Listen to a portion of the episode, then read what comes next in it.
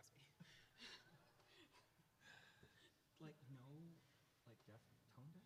Oh, absolutely. Dan's tone deaf too. Yeah, yeah, yeah. Like, it's almost, sounds like he's singing harmony, he's so off. Yeah, but Oh, it's like see, sometimes when he like That's starts, funny when but like when he starts to sing, sometimes like every once in a while he'll be like right on the money, but it's like totally by mistake, and it just like veers off course. So I have I have terrible. fixed that in ten years in two and a half people. Do you Really? Want, What, he would. He would. half a person a kid? They were all kids, so I guess it count as five people. I will hire you. I'm He like, would which love to half did learn you how to fix? sing. It's, it's hard.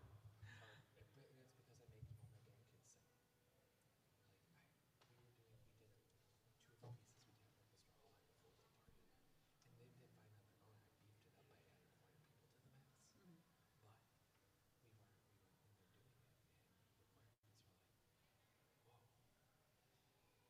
and the choir kids were like, "Whoa, your band kids can sing."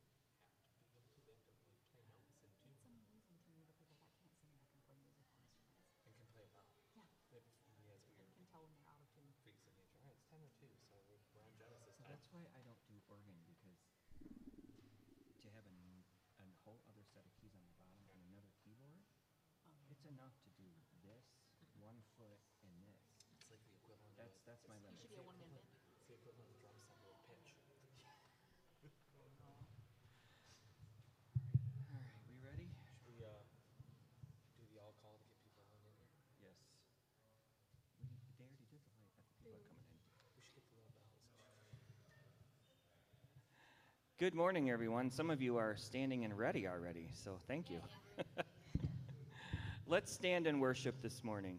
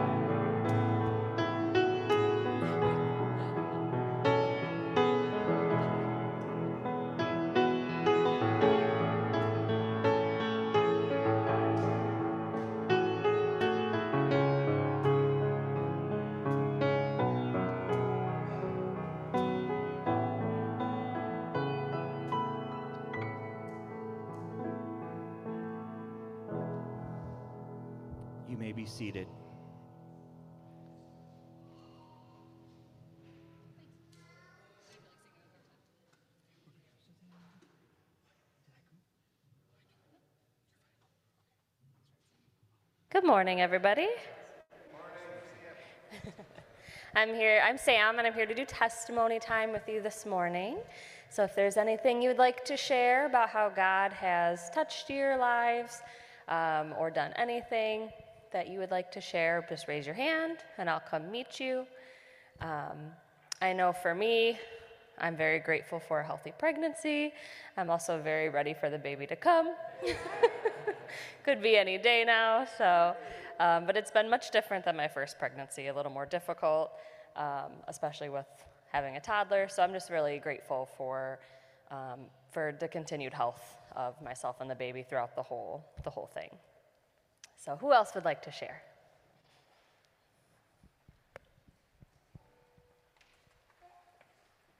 Good morning, church. I'm Dan, and um, we Sharon and I had to go to Philadelphia last week. We were going to do a training for the mission agency that we used to work for, and uh, everything was all set for because uh, we had to have childcare for Lily uh, for school nights and somebody to get her to school and all this kind of stuff. Everything's all set, and the people who were going to do the childcare got COVID, and it was like, oh man, we you know what are we going to do? Our daughter, Lily's aunt, aunt uh, she had a, a, gig where she was supposed to fly out of town too. It got canceled. And so all of a sudden, she had a whole, exactly those days that we needed uh, care. So, so something that seemed like a big disaster instead ended up a great time for uh, niece and auntie to have together. And it worked out great. Thank you. That's awesome. I love it. Anybody else? I'll go, and I have my own notes, so you don't have to come up here. Um, two weeks left in the school year, and You're almost there. as, as a teacher approaching the finish line, it's, it's very bittersweet in a couple different ways. One, um, in Grosse Pointe, this is my senior year, so seeing this class of people go, it's the first kids that I had start to finish in high school, which is great. Um, but at the same time, absolutely exhausting. I find myself going, how did you run this schedule pre-pandemic and just go, go, go? Um, so I, I know on behalf of most of the teachers um, in the country, um, we've, we've all earned some, some real rest, and, and I'm looking forward to taking that. And at the same time, just excited for the next chapter in the lives of all the kids that are out there that are graduating because they've had a very interesting four years. So I'm thankful for any direction, perspective that any of them and um, what I brought to them, what they brought to me, it's been very reciprocal.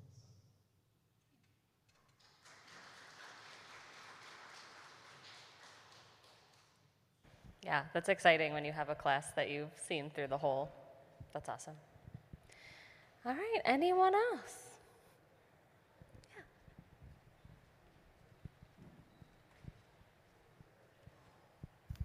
I've got one. Um, my six, Harvest, who's six, was saying that he didn't want to do swimming lessons anymore because the water's too cold and all these great reasons, right? And I was having to bribe him with like a toy every time we did it, and it got way too expensive. Um, so then he said, Dad, I want you to teach me. And I, I, 25 years ago, I got my WSI and lifeguard training, so I've, I've done it, but I've never taught anybody to swim. But I'm like, how am I supposed to do that? Uh, we don't have a pool. It, he wants us to build a pool in our backyard, and he's like, can I start dig? You know, so, but Abby and Ashley Dupree bought a house last year in Farmington with the pool.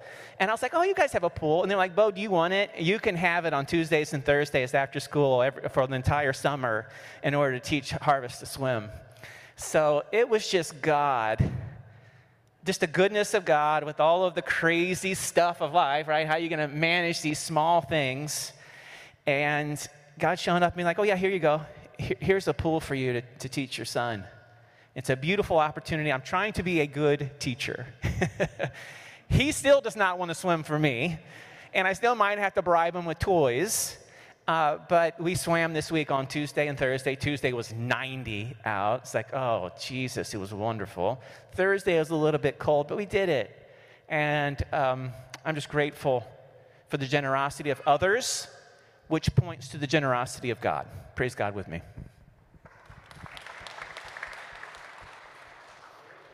Beautiful. Yeah, amen. Anyone else? These are great. Hi, I'm Kate. I'm a counselor, and I have a really difficult client situation that's involving a lot of spiritual warfare. And so I, do the devotions with Bo in the mornings with a group of people from here over Zoom. Anyone that wants to connect and do something regular, we, we have it every morning at 9. But I just was marveling or reflecting on this week about how even in the scripture that it speaks to the situation. And I had pulled it up when I came in here. Is that um, it was an Acts, and when Paul was being persecuted, and the Lord stood near him the following night and said, Take courage. And when I was reading that, sometimes you read scripture and you just read it, and you've read that verse before. And sometimes you read it and you're like, Oh, that's for me. And just this idea of like, he stood near to Paul and like that he stands near to us.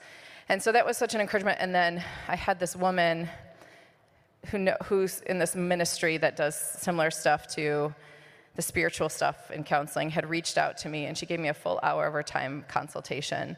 And so I just was like, oh, not only is God speaking to me through scripture, but he's bringing people alongside of me that have way more wisdom than I do in certain areas and just being letting me know that I'm not going through this alone, that He stands near me, and that He brings other people to stand near me. And I have a prayer team that surrounds me with prayer. And so, even though things feel really dire and really overwhelming sometimes, is the, the reminder that um, He's with me. So, I want to praise God for that.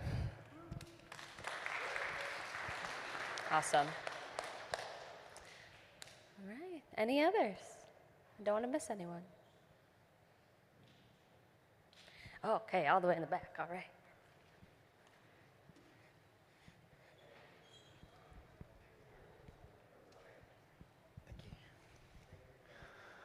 Um, hello. Um, my name is Josh. Um, I'd like to give you all a very nervous good morning. Um, as you may be able to tell, I'm not from around here. Um, I've actually flown all the way from England to see my girlfriend, Rebecca. and coming here and, and being in here is, is very interesting and very new and different for me um, because I wasn't raised in this environment, in this situation. So I'm kind of taking all of this in for the first time, I suppose. Um, but the thing I wanted to say is thank you, everyone. Um, I can see at the very least it's, it's a very nice, warm, welcoming community. It's a very nice place to be. Um, so thank you all very much uh, for such a nice, welcoming atmosphere. But I wanted to say that, you know, the experience of coming such a long way for love makes me think about love as a concept. Um, so I suppose, you know, if I have a message for everyone, it's think about all the love in your life and think about what it means to you and what you would do for it and where it comes from. Um, and just appreciate the things that we love and things that we have and what we would do for them. Thank you very much.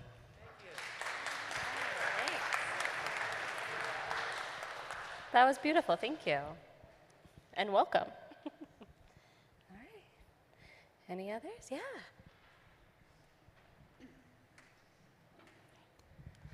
Hi, I'm Bonnie.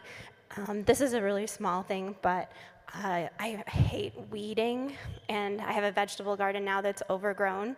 And I had some time yesterday morning, and I spent two hours like pulling up every little thing, and I just felt like God met me there in a way I didn't expect. That it didn't feel super burdensome and everything, but my mind was free, and I felt like God gave me some reflection, and I'm really thankful for that. That's awesome. Thanks. All right. Anybody else?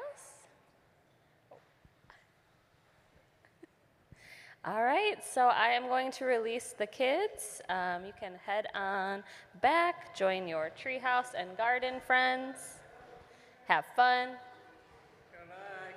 Back. back to you guys.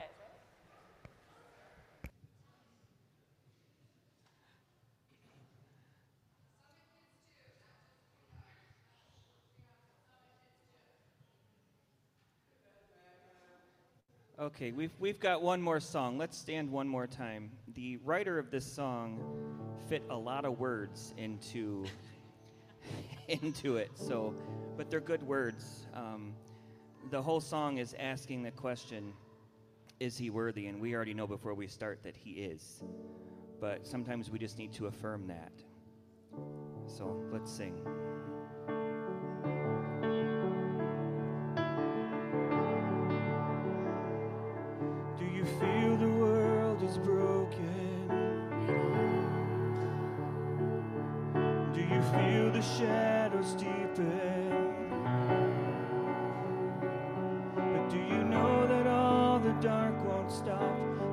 from getting through.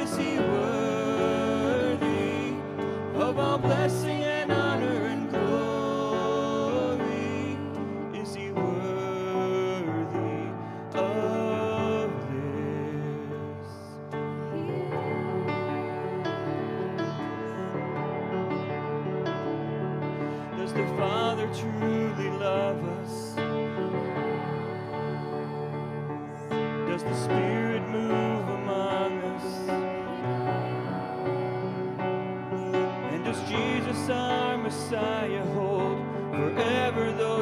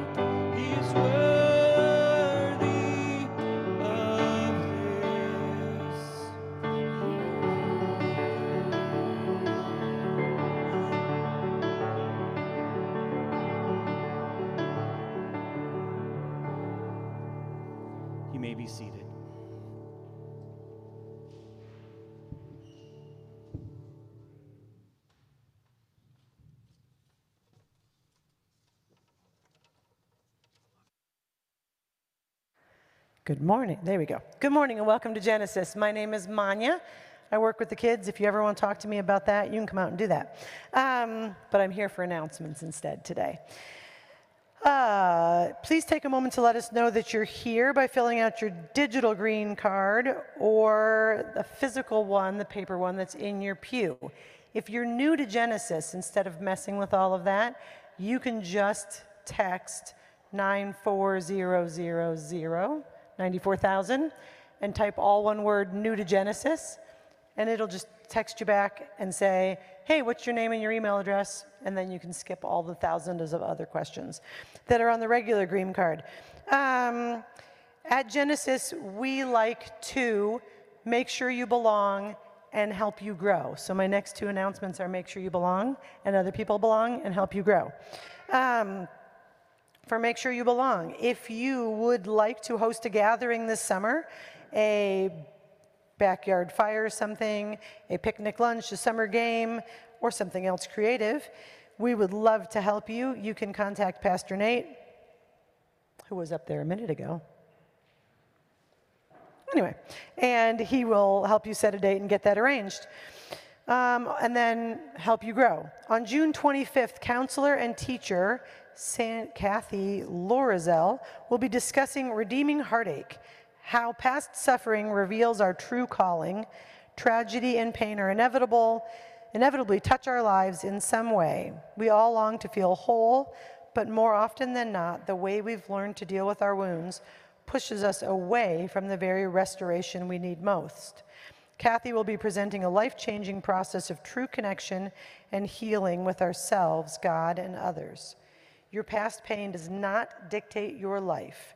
Answer the call to healing and discover your life's beautiful story and a future of hope and freedom. Saturday, June 25th, 9 to 2:30. I know there's childcare that day. Also, Bo has five of Kathy's books up here. If you want to read the back, if you want to flip through them, if you want to take one home and read the whole thing before the 25th, you are welcome to do that. I think they're first come, first serve. Um, Somebody said to me, I can't go to that, I have too much trauma. And I said, uh huh, that means you should come. Um, lastly, we're having potluck today. Stay and eat with us. Uh, if you didn't bring anything, stay and eat with us. If this is your first time, stay and eat with us, or you're welcome to not. The extroverts will love it if you do. And it's time for connection, which means that you guys get to stand up and say hello to each other and again, humor the extroverts. They love to talk to you. Thank you.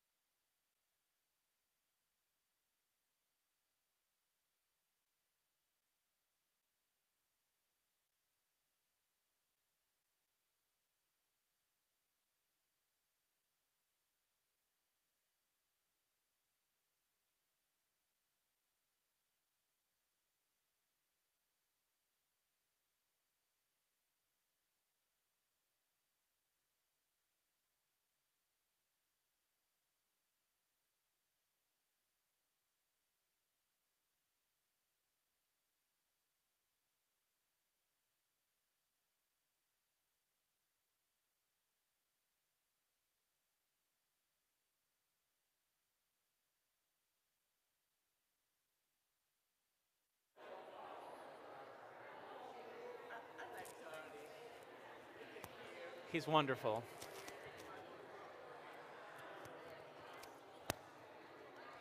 Good morning.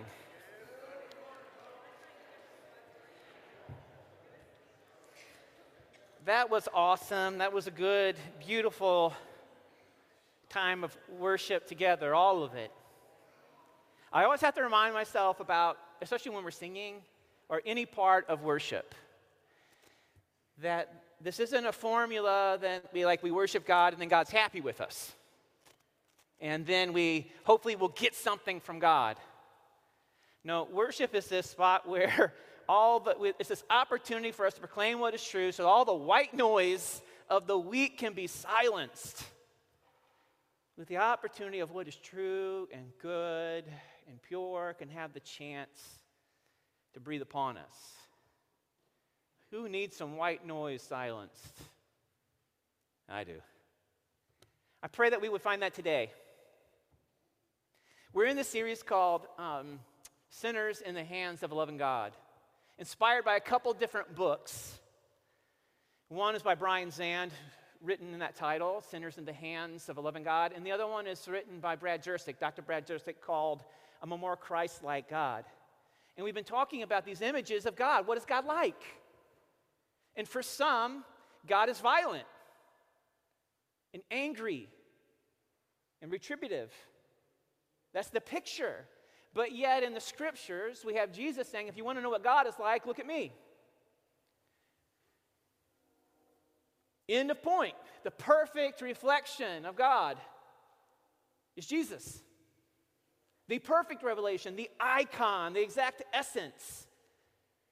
And even when his disciples said, Show us the Father, and Jesus responded, Have you not been with me? And so we sit here with that. And so I want you to sit there with that. Jesus is the exact representation of the Father. Not one verse of Jesus, but the life and the death and the resurrection of Jesus is the image of God. So that's one truth that we're going to hold to. And all this is based upon that. And the second is this God is unchangeable. The theological term is immutable. God doesn't change. So at the revelation of Jesus, wasn't God changing? God has always been like Jesus. And that is really good news. But it's also conflicting because we see, we have stories and images and teachings and certain things that don't look like Jesus. And what do you do with those? And so that's what we've been talking about. A couple weeks ago, we talked about the image of God and the metaphor of wrath. Next week, we're going to talk about the idea of hell. Uh, we were supposed to talk about violence and the violence of the Old Testament last Sunday, but it was the fifth Sunday. Everybody was at camp, and I want to talk about the cross today, and so we're going to talk about violence here in a few weeks. This is not conclusive of what we're doing. You can disagree.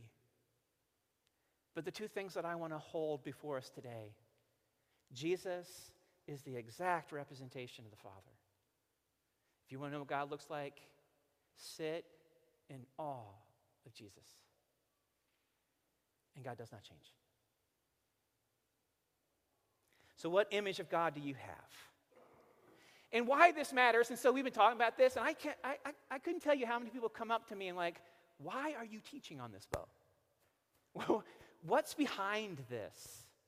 What's the motive of this? Why now? What are you trying to do? I, I like this stuff, and so I, I go to what I'm passionate about, um, but I also think it matters. It matters a lot because you become like what you worship. You imitate the image of the things you worship. We become what we worship. So, whatever image of God that we have, we become like these. And so God is violent and angry and retributive. You'll see people justifying their violence, their anger, and their punishment towards other people through violence. And pointing to God, saying we have justification for this. And I tell you what, you don't have to look very far in history to see the people who are meant to follow Jesus doing exactly this. Towards the First Nation people, calling them savages and eliminating them and annihilating them, and using the scriptures and parts of them, verse by verse, to do this. They became like the God they worshiped. This is important. So let me start with this because we're going to talk about the cross, and I want to start with this the gospel. Now, that means good news. And I got to warn you, I have been accused by some of not proclaiming the gospel. The challenge is, is that um, they didn't understand the gospel. What they were taught the gospel was, was an atonement theory, and I'll get to that. But let me tell you what the gospel is. Let me tell you what the authors of Acts, when they proclaimed the gospel, what they did. The gospel is this it's the story of how Jesus came to reveal the love and the mercy of God, and how in his life, in his death, in his resurrection, Christ decisively accomplished God's work. That is the good news. The good news can summarize Jesus saves. And so today, if you hear anything, may it be this Jesus saves. Would you turn to the person next to you and say that two sentences? Jesus saves.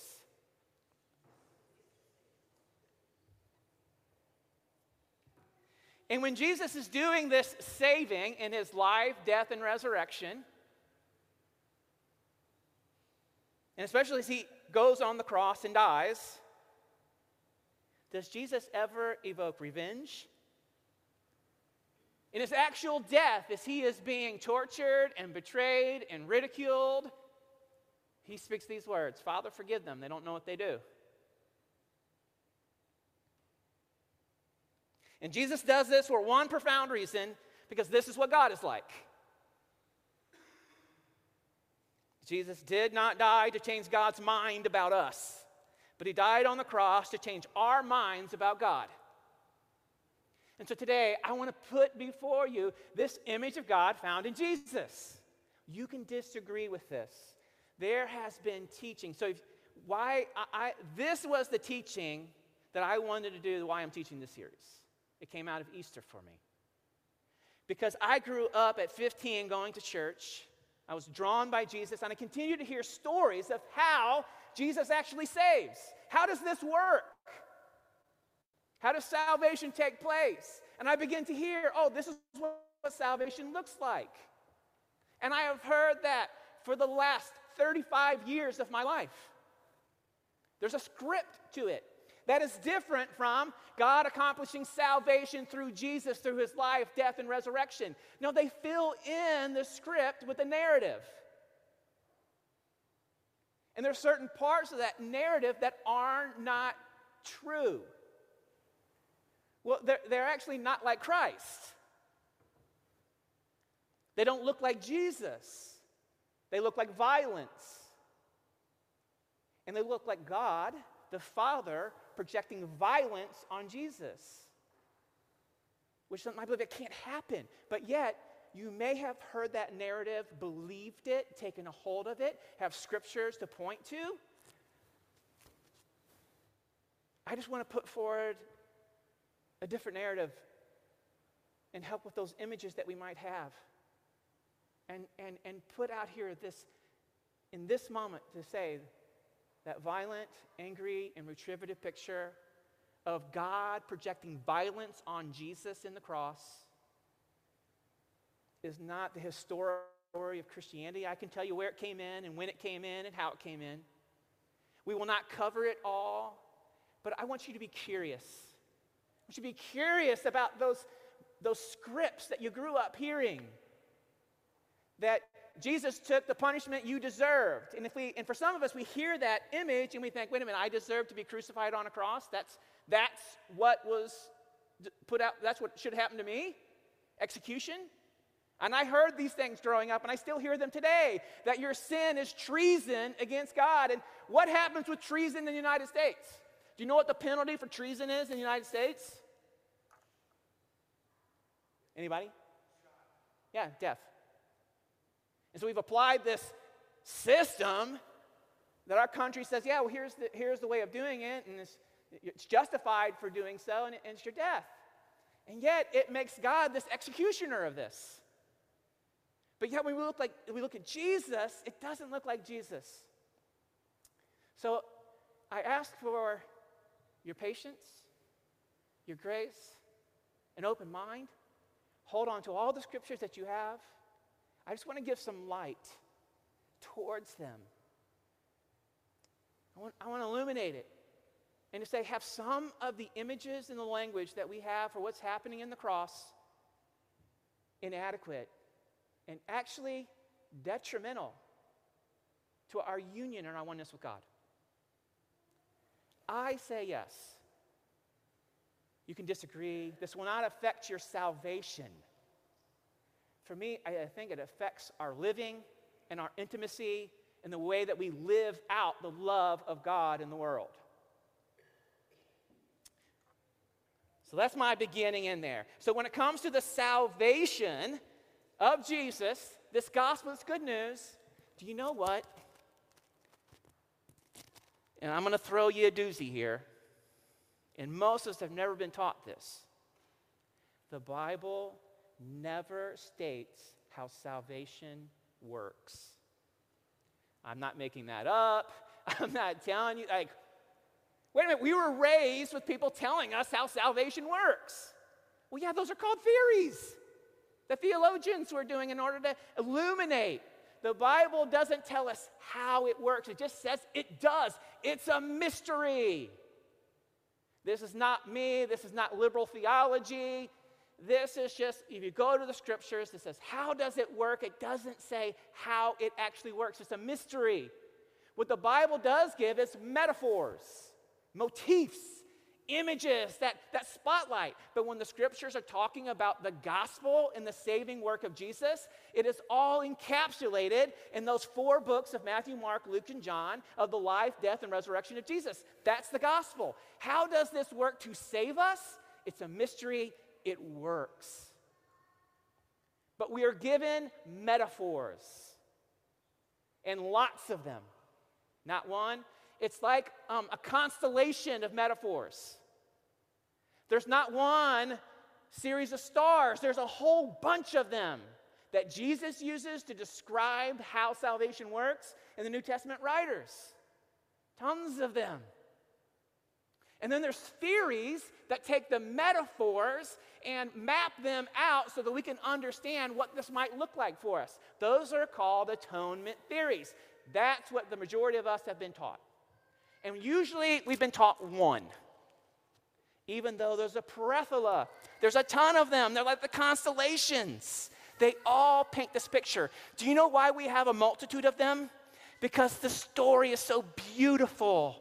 It's so mysterious, it's so grand. We need a multitude of them.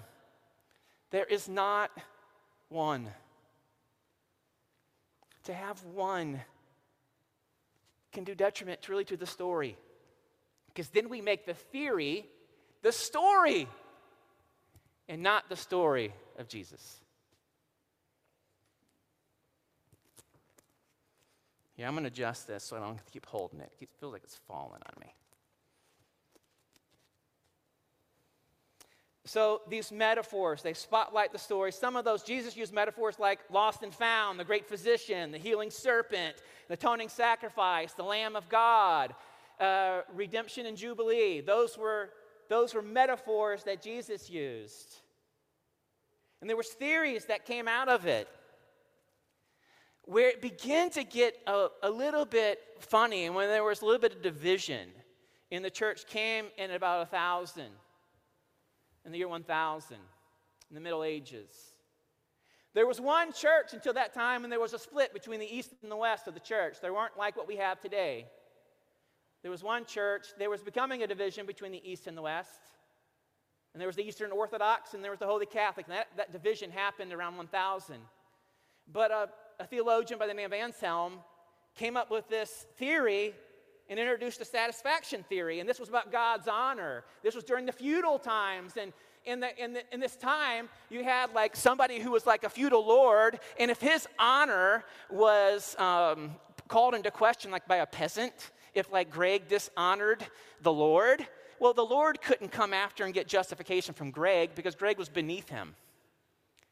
And he couldn't pour out, he couldn't, be ju- he couldn't get the honor he deserved by Greg having to stand up and do something about it. He would have to go to one who's his equal. And so then he would call maybe the Lord of Greg into account and be like, I need justification. I need to, right? And they would, they would do something dumb, right? Like a joust or a duel or sword play or whatever it might be. But that's where Anselm sort of started to pull in these ideas about God's honor being at cost at the cross, that God was dishonored in our sin and he needed to be honored by one of his equal. So Jesus comes in. John Calvin takes it even further in the 1500s with this idea of um, God's wrath being poured out upon Jesus. And so here's the question. I'm not going to go into all these, but here's my question that I want to put out just today. Where was God on Good Friday?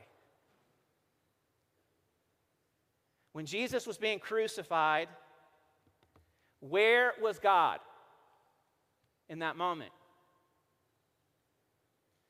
Was God orchestrating the whole thing, making sure that Jesus appeased God's wrath, or that Jesus had to die a violent death in order for God to be made right with us? Where was God? When Jesus was dying on the cross, where was God? Was God at a distance? Was God turning his back from Jesus? Was God removing himself? Did God orchestrate this violent lynching of Jesus? Where do you put God? Where have you heard God has been in this story? If you read Isaiah, you could even you could even maybe point to this. This is Isaiah 53. In verses 4 and 5, it says, Surely he took on our pain and bore our suffering. They're talking about the Messiah, a prophetic text. Yet we considered him punished by God, stricken by him, and afflicted. But he was pierced for our transgressions, he was crushed for our iniquities. The punishment that brought us peace was on him, and by his wounds we are healed. Isaiah says, well, Where is God? But most of us think, Oh, God is the one who is striking Jesus. God is the one who is doing this. Where, where does this idea come from? Yet in this text, it says that we considered, we saw it and interpreted it and said, Oh, God's striking you. In the same way that people came to Jesus in his day and said, Hey, um, this tower fell over on these guys. Sort of this, the natural elements of life happened. The tower fell on them, or they, they just were sinners and everybody. And, or um, this, this leader killed all these Jews who were offering their sacrifices and he mixed their blood with their offering. Were they were sinners? They considered them stricken by God. And then when they look at Jesus, they said, oh, yeah, this was, this was God doing this. This was God initiating this. Where does this come from? Where is God on Good Friday?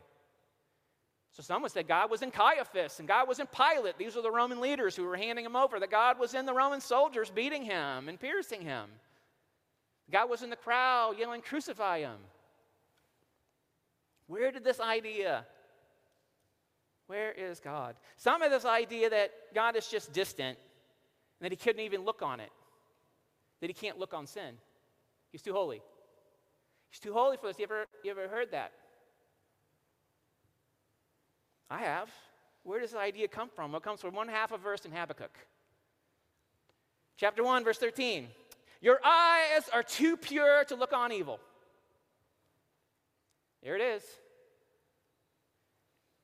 And that's where the idea comes from. But yeah, if you read on, your eyes are too pure to look on evil. You cannot tolerate wrongdoing. Why then do you tolerate the treacherous? Why are you silent while the wicked swallow up those more righteous than themselves?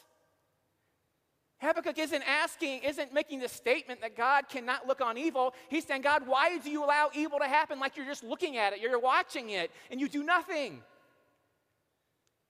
That's what's being said here, not that God cannot look on it. He's complaining to God about the terrible sins of his nations. And Habakkuk is saying this God, you're too holy to tolerate wickedness, so why do you? Why do you tolerate wickedness? Or in Isaiah 59 2.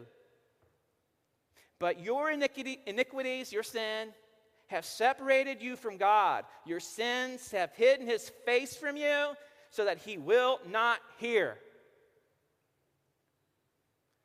Boy, that makes it pretty clear, doesn't it? Right? That, that there'd be this picture that God can't look on us, that you're disgusting before God. Your sin is so vile. Nothing is pleasing about you. That seems to kind of paint that, that picture, but we don't read the whole, the whole chapter. What does God do? Because that's what it keeps down, so got to keep reading. Here is in verses 15 and 16. The Lord looked and was displeased that there was no justice. He saw that there was no one. He was appalled that there was no one to intervene. So his own arm achieved salvation for him, and his own righteousness sustained him. What did God do when he was looking upon all the sin? Did he turn his back? No. He reached out his arm and intervened. He intervened. Go further, verse 20 and 21. This is prophetic. The Redeemer will come to Zion. It's another name for Jerusalem. To those in Jacob who repent of their sins, declares the Lord. As for me, this is my covenant with them, says the Lord. My spirit who is on you will not depart from you, and my words that I have put in your mouth will always be on your lips, and on the lips of your children, and on the lips of their descendants from this time on and forever, says the Lord. What is God to do with this insight of looking at us and our sins? Does He turn from us? Does He say, uh, You're just too repulsive for me to look at? I'm going to turn my back in disgust? When we talked about wrath, we said, Yeah, He'll hand us over to the decisions of our life, allowing sin and the consequences of sin to have us. There are consequences for your sin. You'll go against the grain of love for others, you're going to pay that price. God will hand you over to that. But what is God's response to our brokenness? Is it for God to turn us back? To say, You're too repulsive. I can't even look at you. I can have nothing to do with you. No, it's to intervene. It's to intervene. God does not turn away. So, where was God on Good Friday?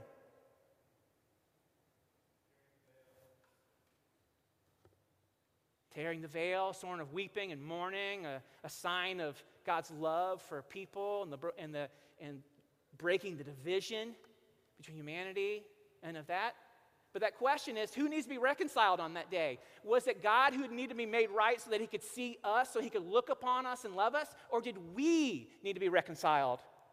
Did we need to see that God actually loves us? Were we the ones who need to be reconciled? That's what the scriptures say. It was us. Where was God on Good Friday? Some theories propose that though the Father loves Jesus, God is depicted as turning God's face from the, from the Son, forsaking the Son, striking and punishing and tormenting the Son, pouring out of all God's wrath against sin upon the Son. Where, where does this come from?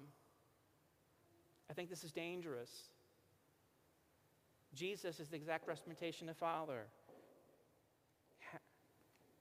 How did people conclude that God turns his face away from Jesus? There's even songs. How great the Father's love for us. Anybody know that song?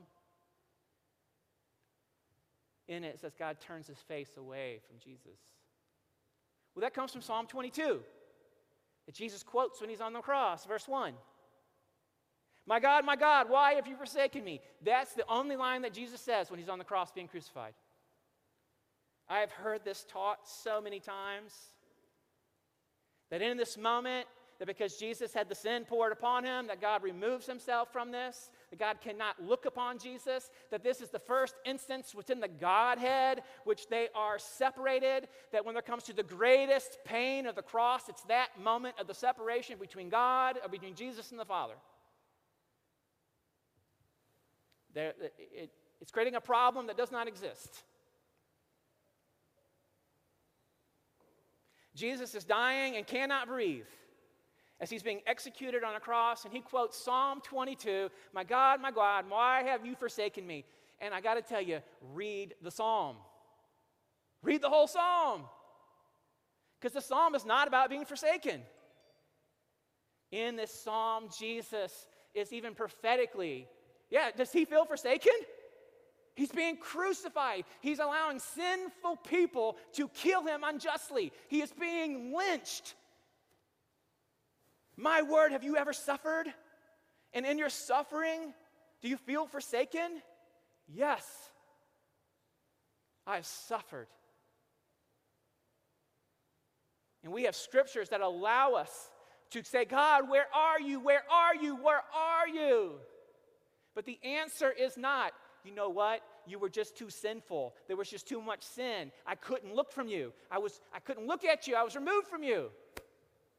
And so we, we use this story as a projection of saying, well, this is what God does. But read Psalm 22 prophetically talks about how Jesus would be pierced and how they'd gamble for his clothes. But in the end, it's this beautiful boast.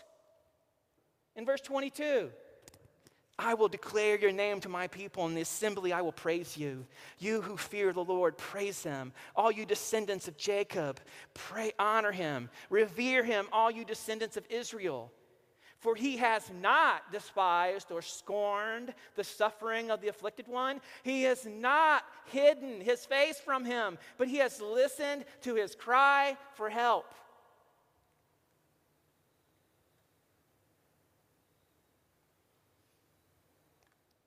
Where was God on Good Friday? He did not turn his back on Jesus. I find this offensive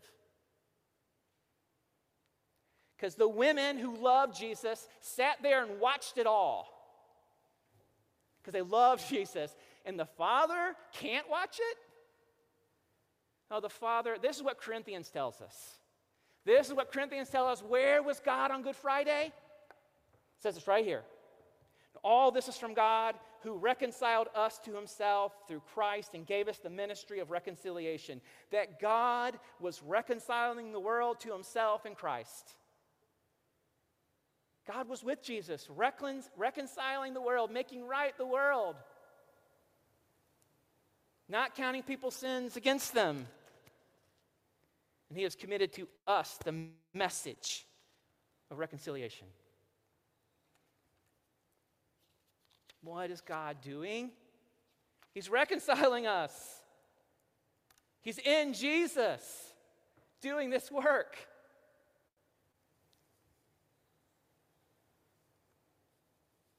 not counting people's sins against us.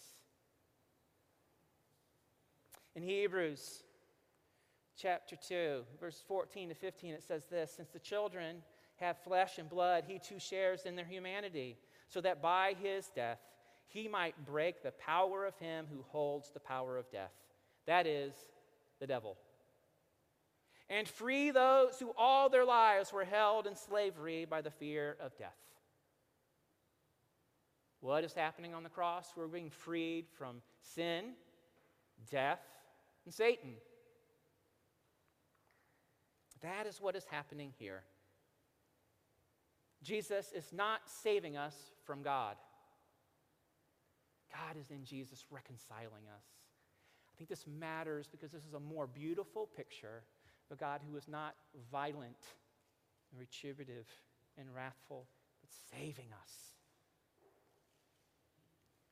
One more metaphor. One more metaphor that I want to walk through. This is Jesus' words in Mark 10 45. See, we can't just look at one, we have to look at a ton of metaphors. So, if there's just one storyline, one atonement theory, one metaphor of a substitution, of our atoning sacrifice, and we only have one and explain it that way, we're missing out on the beautiful picture. Here's Jesus in Mark 10, and he uses this metaphor. For even the Son of Man did not come to be served, but to serve, and to give his life as a ransom for many. That's a metaphor, ransom. It's a biblical metaphor of the scriptures that Jesus is using ransom. How does ransom work? If I kidnap Jesse, because I know he's so wealthy. And I say, All right, Jesse's mine. And there's a ransom. I mean, somebody's going to pay it for him. His brother James, more than likely, is going to come to his aid, scrounge up all that he has, and, and pay it, the ransom. So Jesus said, I came to pay a ransom for many. So that's a metaphor. So people take the metaphors and they work out theories. How the, the metaphor is meant to be a spotlight. The metaphor is not the gospel. The gospel is the good news that Jesus saves through his life, death, and resurrection. That's the gospel. But there's this metaphor, it's meant to spotlight. Don't confuse the two. The gospel, Jesus saves. Can we illuminate on how this works? We can make attempts. Ransom is one of those. How does it work? Who is Jesus paying the ransom to?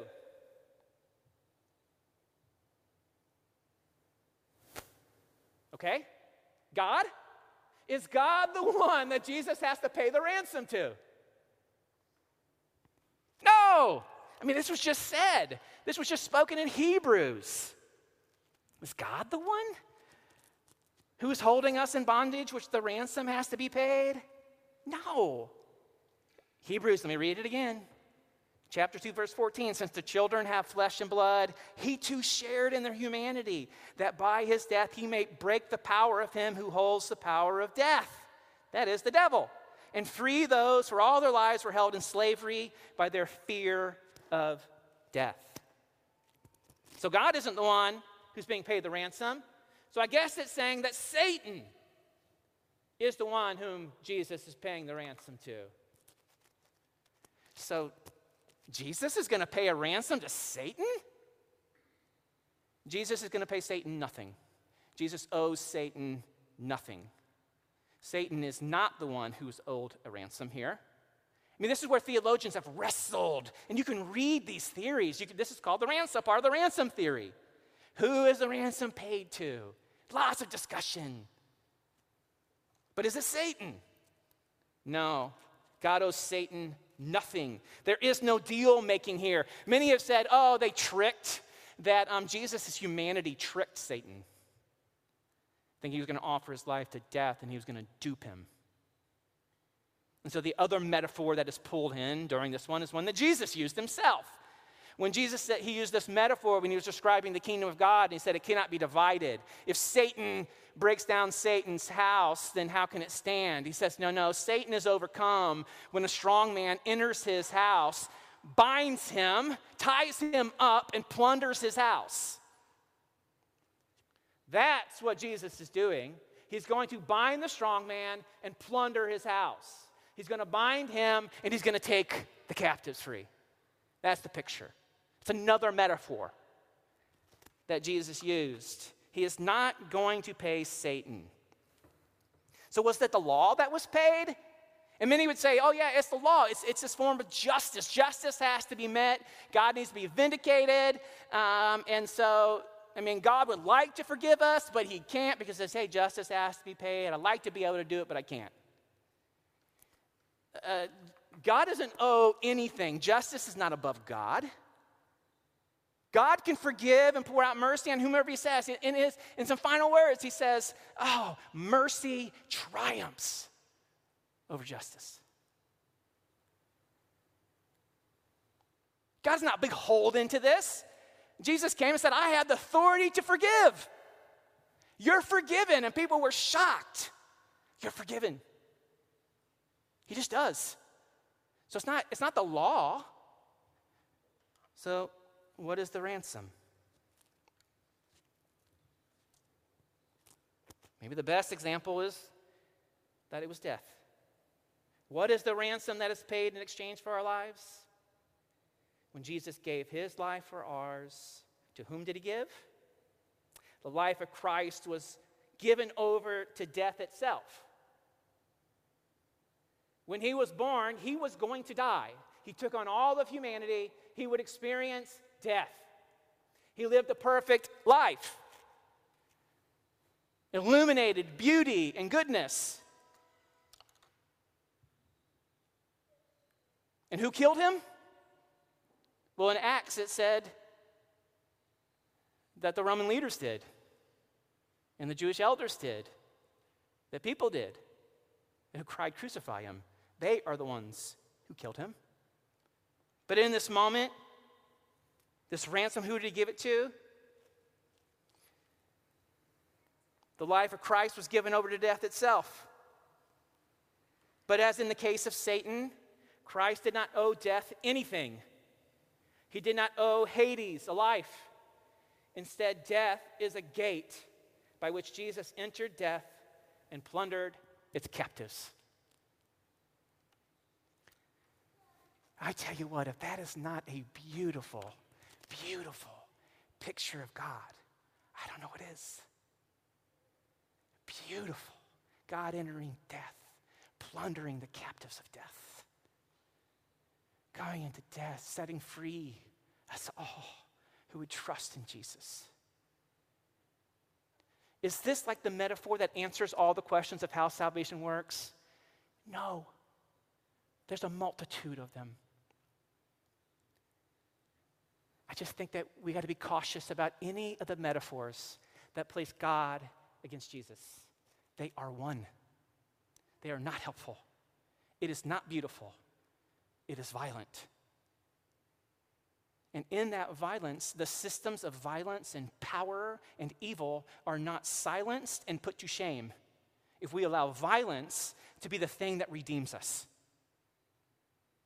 No, what redeems us is God in Christ, defeating sin, Satan, and the devil through his great love.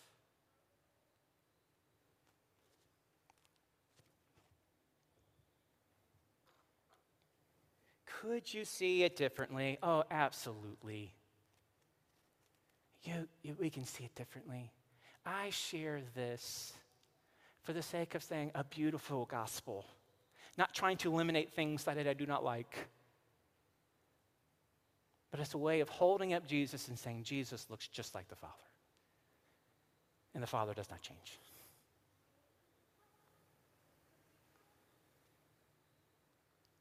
Does your image of God, do these ideas still linger of God's anger towards you, of God's wrath towards you, that you need to do more in order to earn God's approval? Do these ideas still linger in that, that God can't look upon you, that God's not going to answer your prayers because of your sin, that if you did a little bit more better, then He could hear you more? do we still, the scripts, even though we might not believe that script of violence, it, does it still linger within us? The, Paul that pray, that, the, the prayer that Paul prays for his church is one that we would know the love of Christ even more so. It is the foundation for us, it is our rock. And may that be.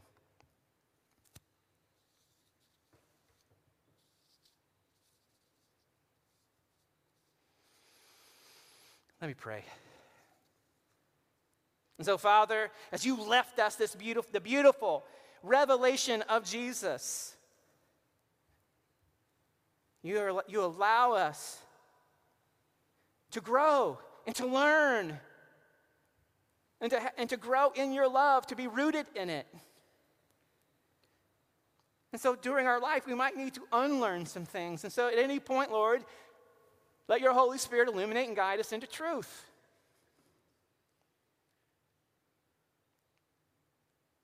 We pray that your teaching would not lead us towards anger towards each other, towards brutalizing one another, but loving one another. Lord, you are the teacher and the guide. And so you can guide us into this truth. Maybe so.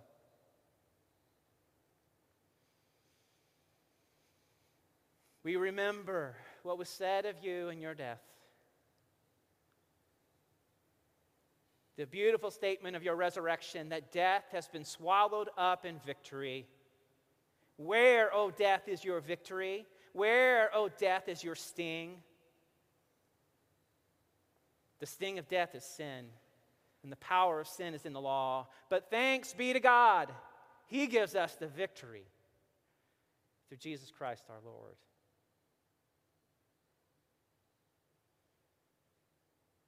So, Lord, may your love illuminate.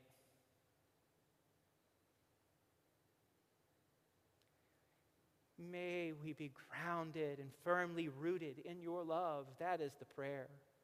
That your Holy Spirit and your power would come to show us the depth of it, the width of it, the length of it, the beauty of it, the implications of it, so that we could follow Jesus in the life of Jesus.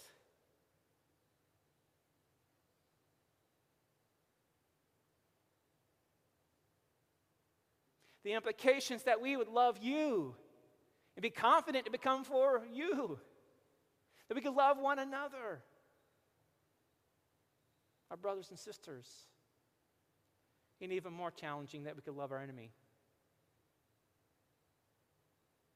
Not being violent against them if they put violence against us, but emulating your life and offering forgiveness. You are beautiful.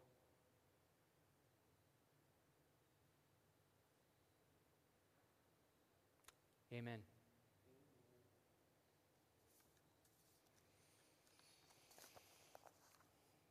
So, here's my question Do you care about this? Is this, is this um, did it bother you? Do we need to talk more about this? Was it too much? Did it make no sense? I, I find it important as a pastor, as a shepherd, as one who cares um, for you, for me, and for what we teach. This is not conclusive. This was one attempt in whatever time I had. Your, um, the scriptures you know and your takes and anything rubbed you is valid. Hold it. Share it with me. Write it down. What about? Ask the Lord. Lord, what about this? I, I, don't, I don't think I buy that, Lord. What about this? Allow God to, to do so and pull other people in there. I, I would love to sit with you, not in debate, but even just to say, what about? And be like, oh, that's so interesting. There is mystery, there is paradox, there is complexity. There are no simple answers. I am finding myself wanting to be rooted in Jesus my Messiah, my Savior. And so, is there more here? Do we need more here? Was that not enough? Was that confusing? Did it infuriate you? Did that bring life? Do we know how to live into it? What do you say? If I just had a really big monologue, we have just. Ugh. So, email the elders. Tell me. Write down some notes. I can pull up other people to teach. I got Bill over there raising his hand with a thought to that. Absolutely. So I want to open this dialogue around tables. We're eating together. Jesus gave us that fellowship of table by including us, inviting us to the table. Let's eat at the table and discuss. We're right with God because of Jesus. Come around the table. Come around the table and eat. If you didn't bring anything, come around the table and eat. Let's be here together. I invite you to stay and to celebrate the love of Jesus around the table. It is a form of communion, celebrating the love of Christ around a shared meal. May we do so.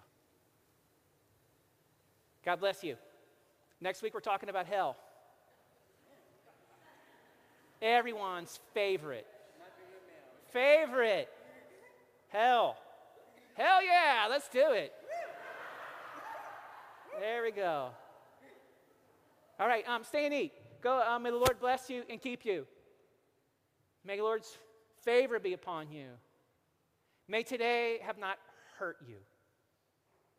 If you're hearing accusation, that only comes from Satan. You understand that? Death, stealing, and accusation only comes from Satan. Now, it can come from me too. I pray it doesn't. Jesus came and said, I came to give life, and I pray that you would have life. Let it be, Holy Spirit. Let us have life and say, oh, We have life today. Let us go and eat. Would you go in the life of Christ? Have I talked enough? Go. I'm going to keep talking. Let's go eat.